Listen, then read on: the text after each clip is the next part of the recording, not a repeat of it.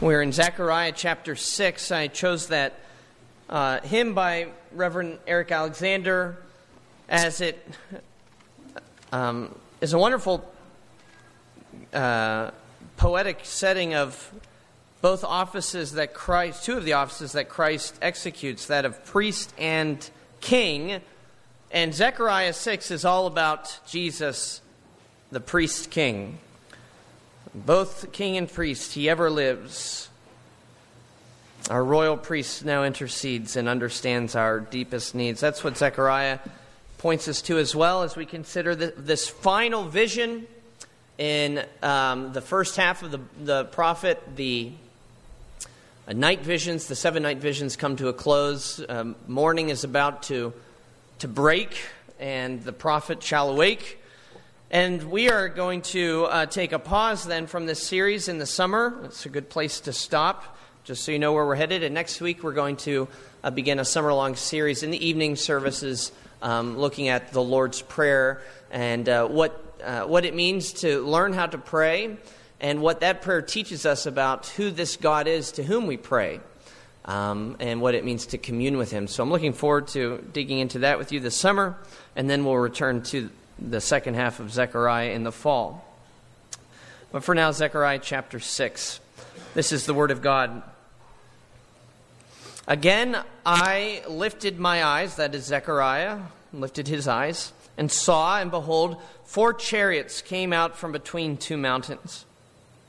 And the mountains were mountains of bronze. The first chariot had red horses, the second black horses, the third white horses, and the fourth chariot dappled horses all of them strong. Then I answered and said to the angel who talked with me, What are these, my Lord?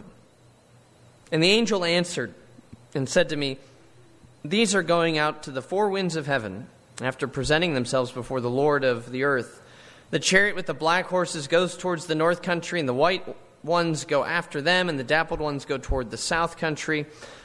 When the strong horses came out, they were impatient to go and to patrol the earth. He said, Go, patrol the earth. And so they patrolled the earth. Then he cried to me, Behold, those who go toward the north country have set my spirit at rest in the north country. And the word of the Lord came to me Take from the exiles Heldai, Tobijah, and Jedaiah, who have arrived from Babylon, and go the same day to the house of Josiah the son of Zephaniah. Take from them silver and gold and make a crown and set it on the head of Joshua, the son of Jehozadak, the high priest. And say to him, Thus says the Lord of hosts, Behold, the man whose name is the branch. For he shall branch out from this place, and he shall build the temple of the Lord. It is he who shall build the temple of the Lord, and shall bear royal honor, and shall sit and rule on his throne and there shall be a priest on his throne, and the counsel of peace shall be between them both.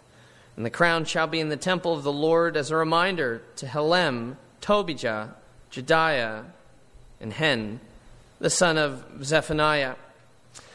And those who are far off shall come and help to build the temple of the Lord. And you shall know that the Lord of hosts has sent me to you. And this shall come to pass if you will diligently obey the voice of the Lord your God. The grass withers, the flower fades. This is the word of our Lord. It endures forever.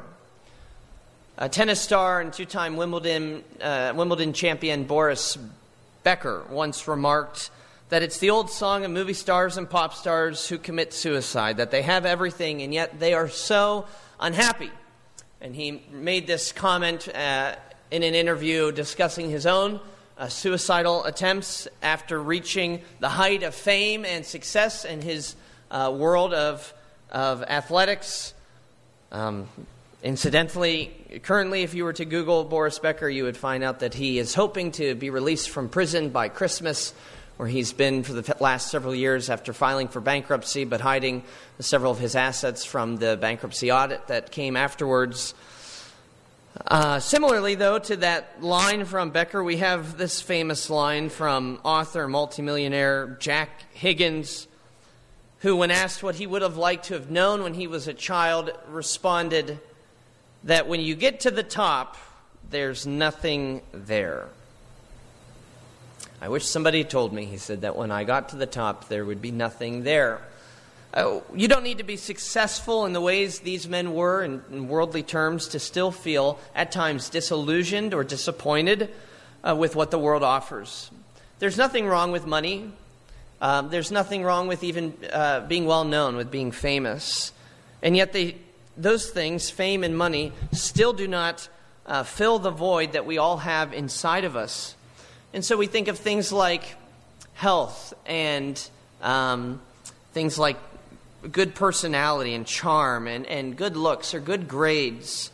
Uh, things like having well behaved children or a family that all gets along and, and keeps in touch with one another and does vacations together. Uh, having a, a, job that makes you f- feel fulfilled um, or, or makes a lot of money for you and your family. These, again, are all good things. And yet, even with them, have you never at times felt an emptiness? Have you felt that pull, that longing for something more? Have you ever been filled with such a sense of peace and happiness during the day, and then go and lay your head down on the pillow at night, and then start to think, yes, but if I could just have a little more peace and a little more happiness? If I find in myself desires which nothing in this world can satisfy, the only logical explanation is that I was made for another world, wrote C.S. Lewis. And he captured the, the plight of fallen humanity so well. That we have desires that even the best things in this world don't meet. And that's because we're made for another world entirely. This is the lesson that Israel's learning in their post exilic days when Zechariah is ministering. In one sense, uh, they should have been elated, right? What, what did they want? They wanted to be back home, and that's where they are now. They're back home. What, what did they put their hopes in? They put it in the temple, and now it's rebuilt. And yet they still find that they're dissatisfied, they're disillusioned. I mean, the temple isn't all that, really, as they look at it. And even though they're back in the land, it's not as pretty as it once was, and they don't feel as secure as they once did, especially as there's not a king reigning on the throne. And so, what's the solution? The solution is the work that God will accomplish in the next world, not in their lifetime, not in the lifetime of their descendants, but in a different world entirely, which God grants them access to through faith in His Messiah. And that's the solution to our problem as well. It's the work that God is doing in the next world. We must put our hopes and our faith in that which shall come to pass. Did you notice that at the conclusion of our chapter in verse 16? And this shall come to pass. That's what our hope must be in. In what shall come to pass, not in what is passing away, not what is fading away. And so we want to set our hope upon these things along with Israel as we examine this chapter in Zechariah, which teaches us so clearly, uh, first, of God's coming conquest, and then second, of God's coming king, and then even finally, we'll consider what it means to participate in God's coming kingdom. But first, a promise of God's coming conquest, his promised victory. We see that in verses 1 through 8. This is actually the, the final of the night visions and we're going to handle it quite briefly. The remainder of chapter 6 is not one of the visions. It acts as a sort of hinge between that first portion of the book of Zechariah and the second, but I felt like it was especially apt to consider it tonight because it fills in a lot of what the visions pointed to and it helps us understand what they mean. And uh, in particular, its message has the most significance when we consider it in combination with the final vision uh, verses 1 through 8. But that's why we're taking the whole chapter as one tonight. But this vision, quite simply, is the promise that God one day will conquer and defeat all of his enemies everywhere. God will one day conquer and defeat all of his enemies everywhere. There's no there's not a, a, sphere of the world that will remain outside of his reigning influence. There won't be a, a, a people group that will escape judgment and his subjugation. Uh, that's the idea of being sent to the four winds, the four corners of the world north, east, west, south. They go everywhere that the compass points. God sends his uh, warriors. You may recall that this imagery of the different colored horses is reminiscent of the very first vision that we considered in chapter 1 when uh, Zechariah encountered these riders on horses uh, who came to uh, survey the peoples of the earth on behalf of God. Chapter 1 and verse 11. We have patrolled the earth. This is their report after patrolling the earth. We have patrolled the earth, and behold, all the earth remains at rest. And we talked about how that's actually discouraging news because translation, the whole earth remains at rest, is we have gone and we've surveyed the whole world, all the enemies of God, and they're having a great time. The word for rest means they are undisturbed. Well, the, this patrol in chapter 6 is a little different because now it's not just men on horses. Those horses are hitched to chariots, and that's a symbol of war. So now it's not just surveying, but it's, it's conquest. the, the armies of heaven have finally been released to go out to um, bring the world into submission to the maker of the world, Yahweh Himself. And they are sent, as we've mentioned, to the four winds of the earth, every corner of the globe. But what would have particularly caused the ears of Zechariah's audience to perk up is, is the announcement at the conclusion of the vision, verse 8, from the, the um, interpreting angel, the, the angel who's been helping Zechariah along. There is this news that there has been riders sent to the north, chariots sent to the north country, and they have secured victory. This is the first time in, in all of the discourse that this angel and Zechariah have shared that the angel actually shouts something. He cries out. It's a victory cry. What is the victory cry? Behold, those who go toward the north country have set my spirit at rest in the north country. What's the north country? To an Israelite, to hear about the north is to hear about Babylon, it's to hear about exile, that place of curse. This is where, in the previous vision, the basket with the woman in it, with the, the stork like women, come and they take that basket away to the valley of Shinar in the north country. It's a place of wickedness, evil that realm outside of God's covenant blessing. That's where victory's been secured. When you hear north in Old Testament language, oftentimes it's referring to Babylon. Jeremiah 4 6. Raise a standard toward Zion, flee for safety, stay not, for I bring disaster from the north, and great destru- destruction from the north. And yet now, behold, those who go toward the north country have set my spirit at rest in the north country. In Zechariah 1, it was the enemies of God who were at rest, who were undisturbed. And now, it's the very Spirit of God that is at rest in the north country. The enemy territory of wickedness and of evil is now a haven of rest. Shalom has been brought, has been secured, and the place that, that the people in Zechariah's day thought it could never come to. There's no way uh, that Babylon, a place like Babylon, could be brought into subjugation to the people of God, into God's plan. But shalom has come, rest has come upon the place that God's people assumed it could never reach. Did you, did you hear that? I'll say it again. That shalom has come upon the place that God's people uh, assumed it could never reach. And I think that's important for us to hear because my assumption is that tonight you have, perhaps they're not voiced or outwardly expressed, but you have some inward assumptions about the ability of God to actually conquer and defeat all of his and your enemies. Or maybe not his ability to, but the reality that he actually would. Will he actually make all things new? Will he actually change our mourning into dancing?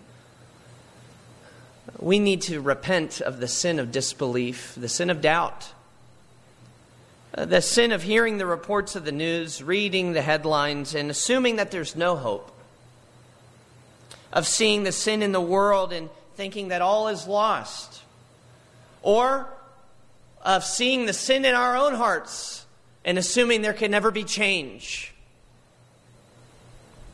Take heart, dear Christian. God's Spirit will come to rest even in the North Country, even in the place that we least expect. And that victory cry of Zechariah is echoed elsewhere in Scripture. Isaiah 21, when God instructs the prophet to set himself as a watchman to declare to the nation whatever report he sees coming from the battle, uh, battlefield. And at last he shouts, Fallen, fallen is Babylon. Or what we read in Revelation 11:15. The kingdom of this world has become the kingdom of our Lord and of his Christ. This is our hope. If we want to keep from despair and disillusionment, we keep our eyes fixed forward on that promise of a coming conquest. Indeed, that the kingdoms of this world will become the kingdom of our Lord and of his Christ. Which is what the second portion of this chapter unpacks for us in such vivid detail. It tells us about the king of this coming kingdom. There will be a conquest, there will be a victory. The kingdoms of this world will be toppled over and they will belong to Jesus. And we learn about Jesus from Zechariah chapter 6, verses 9 through 14. A picture of God's coming king, secondly, tonight. A picture of God's coming king.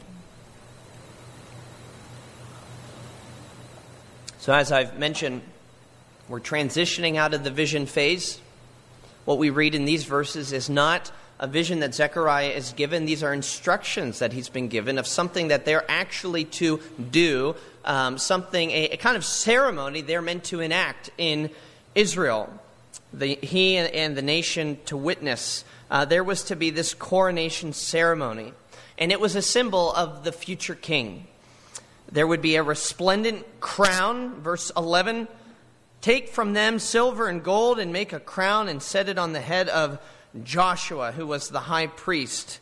Uh, interesting that the crown that is made from gold and silver, from where? Well, if you read verse 10, uh, it's taken from those who've returned from exile, who've arrived from Babylon and brought with them the gold and silver from Babylon. It's just, it reminds me of uh, the Exodus. You remember what happens as the Israelites are on their way out from Egypt and the Egyptians are standing, you know, out in the streets just watching this happen as this thousands and thousands of people who were enslaved to them now are leaving. And what do the Israelites do? They hold out their hand, right? And the Egyptians give them their jewels, give them their gold and silver, and thus they plundered the Egyptians. How God takes the things that, that the world thinks are their best weapons against us, and he twists them around and he uses them for himself. Here he uses the gold and the silver from Babylon to create this crown that is placed on Joshua's head, while Zechariah declares, Behold, the man, this is uh, verse uh, 12, behold, the man whose name is the branch. For he shall branch out from his place, and he shall build the temple of the Lord. It's he who shall build the temple of the Lord, and bear royal honor, and shall sit and rule on his throne, and there shall be a priest on his throne, and the counsel of peace shall be between them both. So, this act, this coronation, is a way of embodying for Israel their hope in a future king who would be this branch and this builder. But it's not Joshua, even though they're putting it on Joshua's head uh, the people would have known Joshua isn't the branch. He isn't the builder that they're talking about. He's a stand in for the real thing. Uh, he's pointing to the better Joshua, the better Yeshua, Jesus Christ. And so uh, the, the actions themselves even pointed away from people thinking that this was actually about Joshua, because what happens right after the coronation? Isn't this very interesting? I'm not an expert in, in, in what happens in royal families and coronations, but my guess is when you place the crown on the brow of the king or the queen who's taking the throne, the next thing you do immediately isn't to take it back off of them and put it away. But that's what happens in verse 14. And the crown shall be not upon Joshua's head but in the temple of the Lord as a reminder to, and it lists these people who stand in as representatives, uh, especially those who've been saved from being in exile Helem, Tobijah, Jedaiah, and Hen or Josiah, the son of Zephaniah. The crown is taken off. The diadem is placed in the temple, and that means that every time people came to worship, they would see a crown without a king. And they would know, though, that because the crown's there, it's a guarantee that a king is coming. One day there will be a king, and that crown will be placed on his brow, and it will never be taken off. And so their, their hope wasn't in the here and now. The here and now, well, that's just Wimbledon trophies and best selling novels. It's vanity and it's emptiness. They looked at that crown and they remembered that their complete happiness was yet to come, but it was coming. Yet to come, but it's still coming. We have a phrase for this, don't we? When, uh, you know, we want to encourage people who don't have something right now, but if they work towards it, they will get it. We tell somebody, we say, keep your eyes on the prize. That's, that's what this action was for the nation. This was a means for Israel to keep their eyes on the prize, yet the prize was a crown, and the crown wasn't even their own. It, the crown was for the Messiah. There would be one who would bear royal honor, who would sit on that as of yet vacant throne. But until he comes, this is the instruction for the nation keep your eyes on the crown, because the king is coming. And through the steps of this coronation, the nation learned three important things about the coming king. As I mentioned, this is a picture painted for us of the coming king. Three things we learned briefly. First, most surprisingly, it's that he would also be a priest. As we have noted, the one being crowned is Joshua, and he is the high priest. Priests were not crowned back then. This is not a normal event. Priests wore turbans, Kings wore crowns, but this priest is crowned. The king is the priest. And this is extremely instructive in our understanding of who Jesus is and what Jesus is all about, what it actually means for him to, to rule and to reign. His kingship is defined and established by sacrifice. Before the right hand of the Father and before all the, the glory of heaven, his crown was his throne was a cross and his crown was thorns. That's how he secured his title king, it was by dying for the sins of me, for the sins of you. His kingship is defined by sacrifice. Hebrews 1 3 ties together both the priestly and kingly offices of Christ when the author writes this After making purification for sins, he sat down at the right hand of the majesty on high after dealing with sins. It's in dealing with sin that Christ has established his throne, his rule in the kingdom of God's eternal and spiritual shalom, where the, the Spirit of God is at rest, even in enemy territory. That comes because Christ took on our enemy at the cross and defeated him by dying. This king is a priest. The king also is the branch. That's the second thing. This is the second time we've heard that designation from, uh, from Zechariah pointing to Christ. We see it in Isaiah, we see it in Jeremiah as, as well. It's the image of a family tree. And when they heard branch, they thought David. They thought Davidic line. And there's a play on words here that you note in verse 12. His name is the branch, and he shall branch out from this place. Or his name is the shoot, and he will shoot up from this place. He's going to grow from his place. The house of David was at a low ebb, and the people doubted that anything glorious could ever come from it again. And yet the hope is here, the promise is here. That, that family line has not been ultimately cut off. And even in, in this moment of, of, of uh, this, this low point in Davidic history, from that place, from this place of seeming nothingness, he will shoot up, he will branch out. The king will come.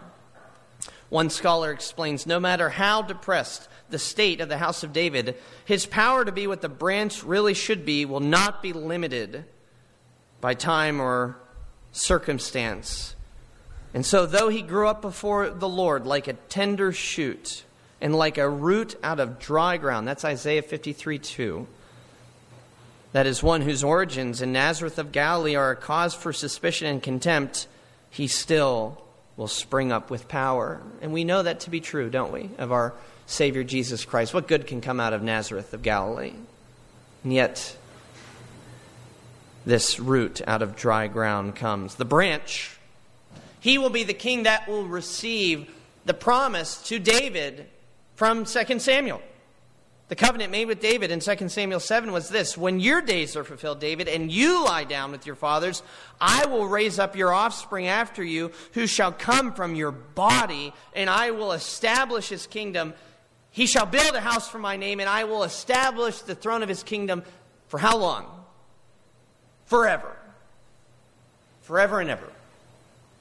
And this is part of the disillusionment, right, for Israel. They've come back and they're in the city, and there's the temple, but there's no king. And in fact, they're thinking, Are you related to David? Are you related? Where is the line even? We're kind of getting, it seems like it's gotten lost and it's, it's, it's become obscured. This is the promise, though. A branch will branch out, a root from dry ground. The shoot will shoot up from David's line. It is from his line that God promises a throne that will stand forever. He shall build a house for my name, and I will establish the throne of his kingdom forever. Well, this leads to the third and the final thing we're told about this king. Not only is he the priest, not only is he the branch, he's the builder.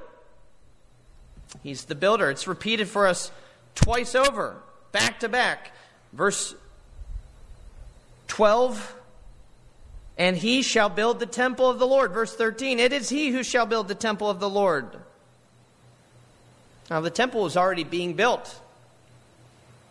So it couldn't be Zerubbabel's temple that is in mind. And so, as the people thought of this coming king, they thought about all he would do, they learned that he's going to build a temple. And they're beginning to learn that maybe this temple that they're looking at, that they're working on, maybe even has been recently completed, that this temple isn't all that there is. Their hopes don't need to be in this temple at all. Remember, the, the, the encouragement was to not be discouraged by the, the day of small things.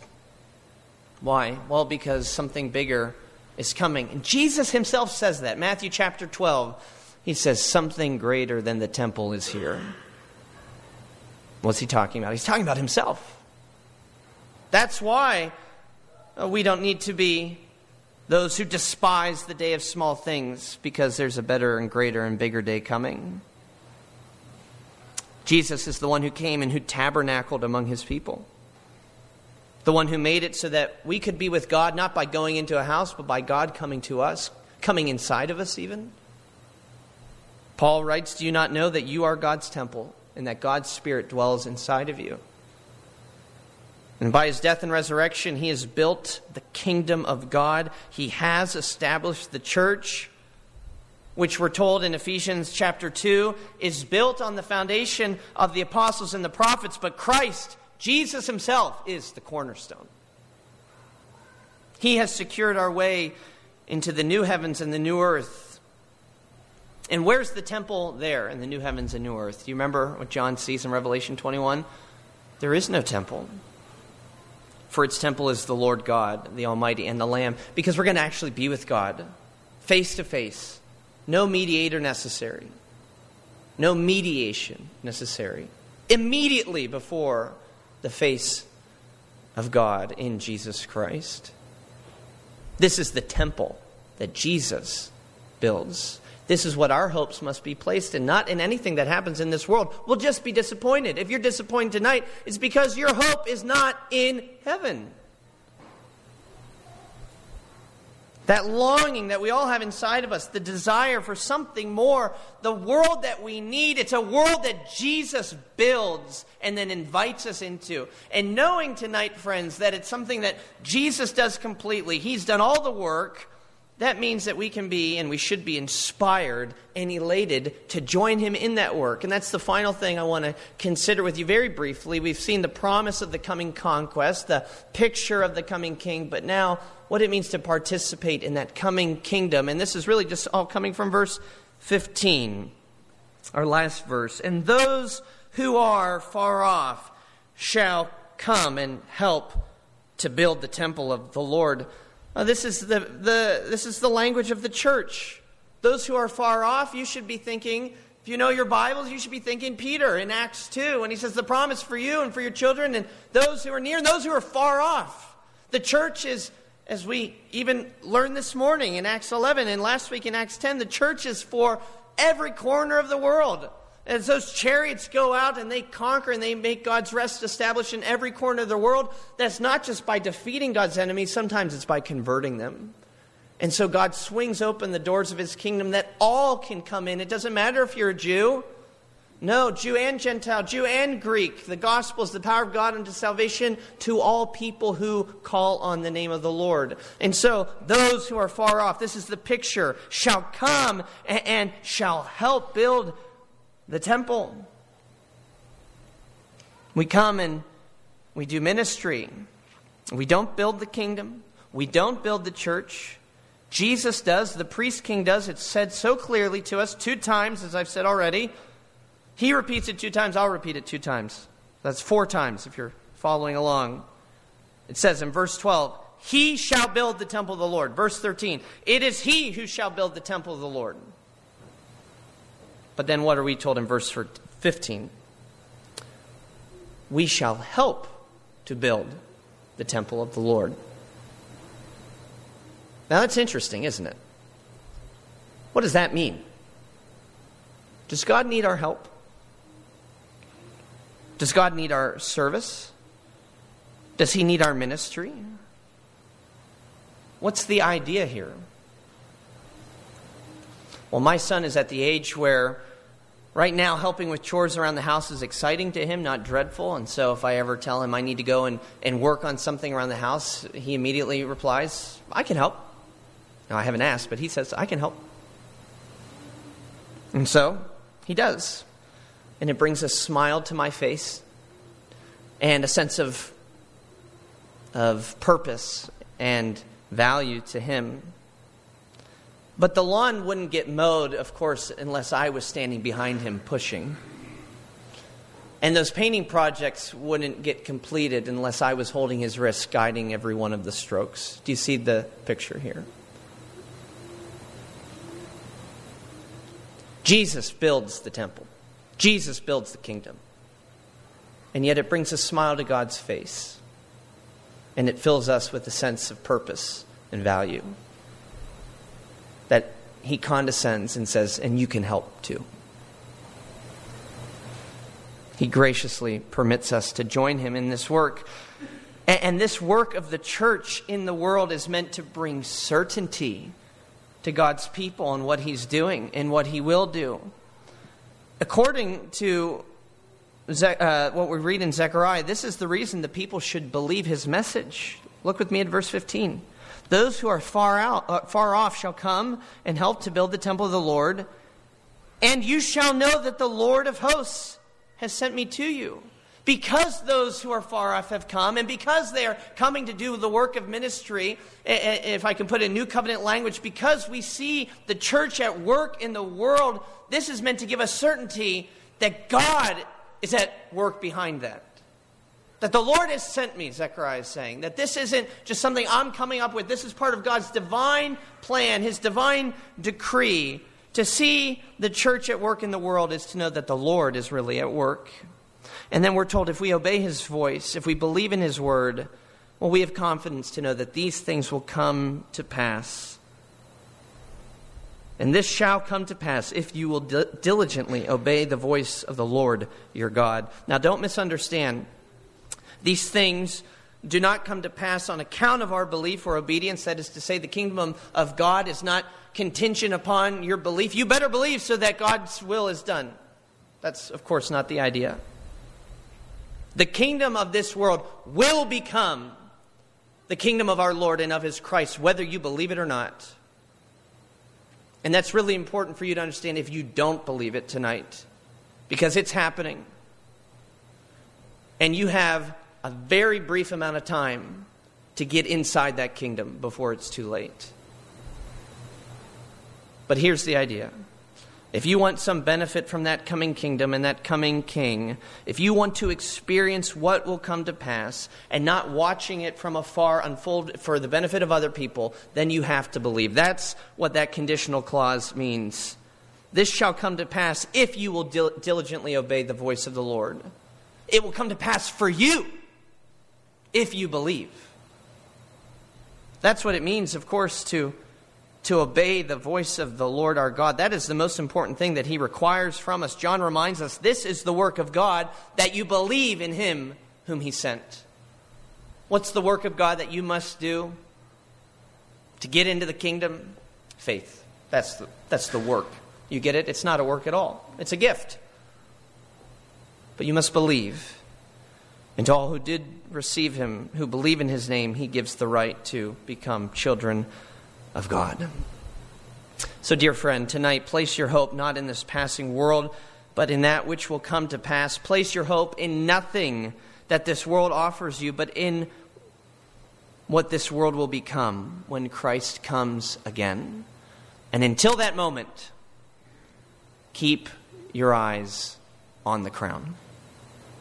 Our Father, we ask that you would bless this word now to the edification of our hearts, souls, and minds, that we would believe, and in believing, that we would be brought in, and in being brought in, we could be those who have been permitted to help to build the kingdom of the Lord. And we know that this is only because ultimately in Christ, you have built your temple, you have built your church, you have built your kingdom. We're so grateful for your gracious invitation to us. We're grateful for the completed work of our priest king who is enthroned on high because he sacrificed himself for us. Keep us looking to him that we would find in him the fulfillment of all our hopes and desires. Amen.